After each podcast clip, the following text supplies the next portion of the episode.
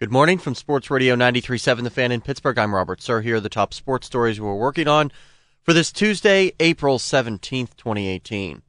Pirates lost to the Rockies last night 6-2. Steven Brault allowed two runs in the first inning, then a three-run shot to Trevor Story in the fourth. So it was 5-0 before the Pirates got their first hit. Corey Dickerson finally singled to extend his hitting streak to 11 games, but says it's too little too late. It would have been nice to put something together earlier on in the game, especially after they scored two, two in the first. We needed to, you know, kind of respond quicker. Starling Marte had an RBI triple, and Colin Moran had a sacrifice fly for the Bucks. Trevor Williams starts against Rockies right-hander Chad Bettis, 7:05 on the fan tonight. Chris Mack and Jack Zduriencik have the Pet- Pesco preview show at 5:40. Josh Harrison's out six weeks. He's got a broken hand, same injury that ended his season last year. Max Moroff has been called up from Indy. They also activated left-hander reliever Enny Romero and sent Dovydas Neverauskas back to the minors.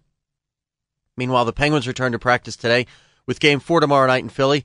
Derek Brassard says don't be surprised if they stick with the same lines as Game 3.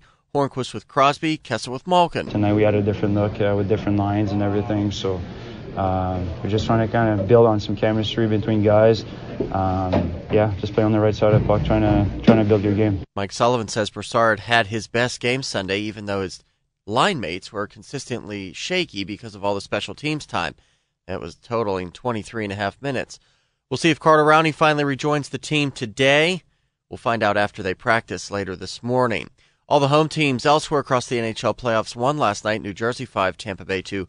Toronto beat Boston 4 2. Colorado 5, Nashville 3. San Jose all over Anaheim 8 to 1.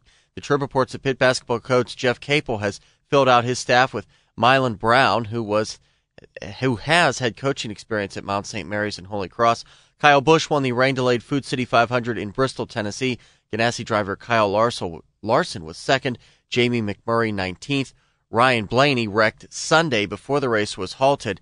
He finished 35th. I'm Robert Sir for Sports Radio 937 The Fan.